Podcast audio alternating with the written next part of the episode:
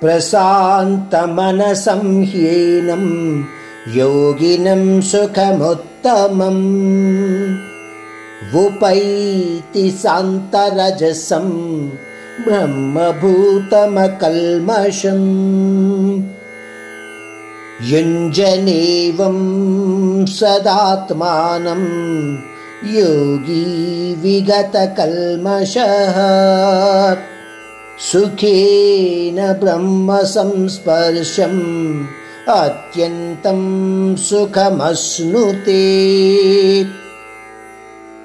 మరొక్కసారి మనలో ఉన్న ఆత్మలోనే ఆనందము సుఖము కూడా దాగి ఉన్నాయి అన్న విషయాన్ని పరమాత్ముడు మనకి తెలియచేస్తున్నాడు.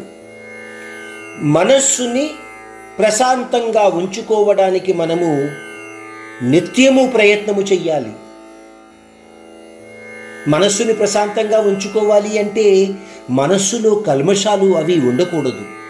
అవి లేకుండా చూసుకోవాలి. మనలోని కోరికలను శాంతపరమైనవిగా ఉండేలా చూసుకోవాలి.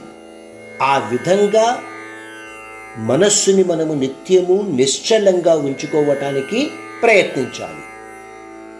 అటువంటి వ్యక్తి లేదా యోగి ఆ పరబ్రహ్మ యందు లీనమై బ్రహ్మానందాన్ని అనుభవిస్తూ ఉంటాడు.